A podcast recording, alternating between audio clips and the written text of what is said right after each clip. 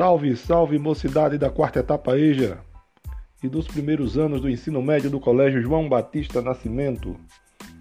Esta é a disciplina Língua Portuguesa, aula número 11, A Significação das Palavras, terceira parte.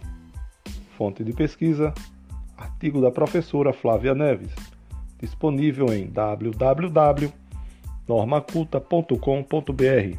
Orientação Professor Gil Robson Oliveira. Roteiro da aula 11. Exposição sobre os conceitos de hiperonímia, hiponímia e formas variantes.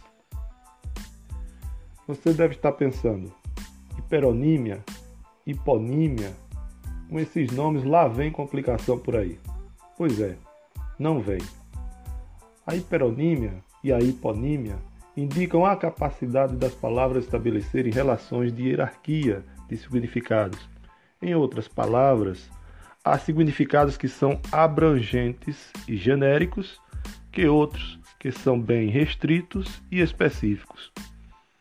Hiperônimo é a palavra com sentido mais abrangente e que abarca o hipônimo, palavra com sentido mais restrito. Por exemplo, a palavra veículo é um hiperônimo e a palavra bicicleta é um hipônimo. A palavra peixe é um hiperônimo. E as palavras atum, robalo e sardinha são seus hipônimos. A palavra roupa é hiperônimo. E a palavra camisa é seu hipônimo.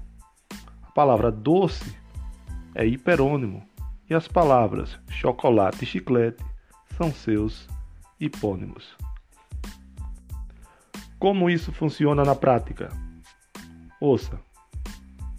Jaislane, qual o ano de fabricação do seu veículo? É uma bicicleta Caloi, original, ano 83, Gibério. Vou botar uma barraca para vender peixe no mercado. Tawane será minha fornecedora de atum, robalo, salmão e sardinha. Roupa nova, Roger. É, comprei essa camisa ontem.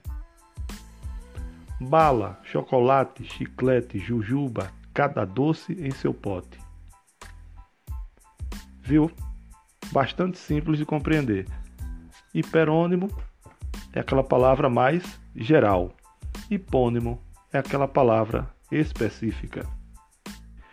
E para fechar essa sequência de informações sobre significação das palavras, vou falar para você sobre um grupo de palavras que apresentam formas variantes. São palavras que são escritas de duas ou mais formas diferentes, sem que isso atente contra a língua culta.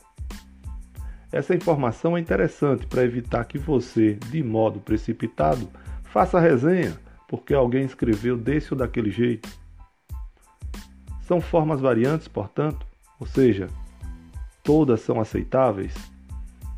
A seguinte lista: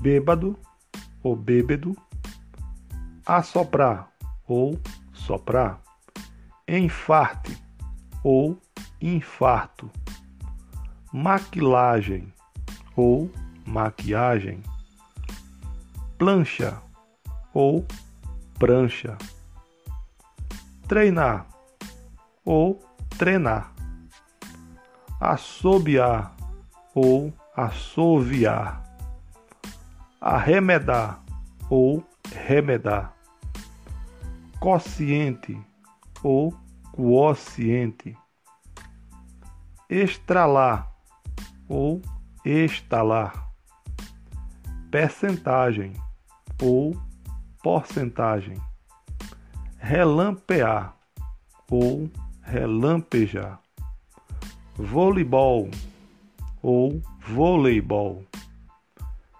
toicinho ou toucinho. E há outros exemplos mais. O importante é que você pense direitinho antes de fazer aquele ar de riso depois de ouvir a vovó falar passoura ou imundícia. Espero ter ajudado você com essas informações. Até a próxima.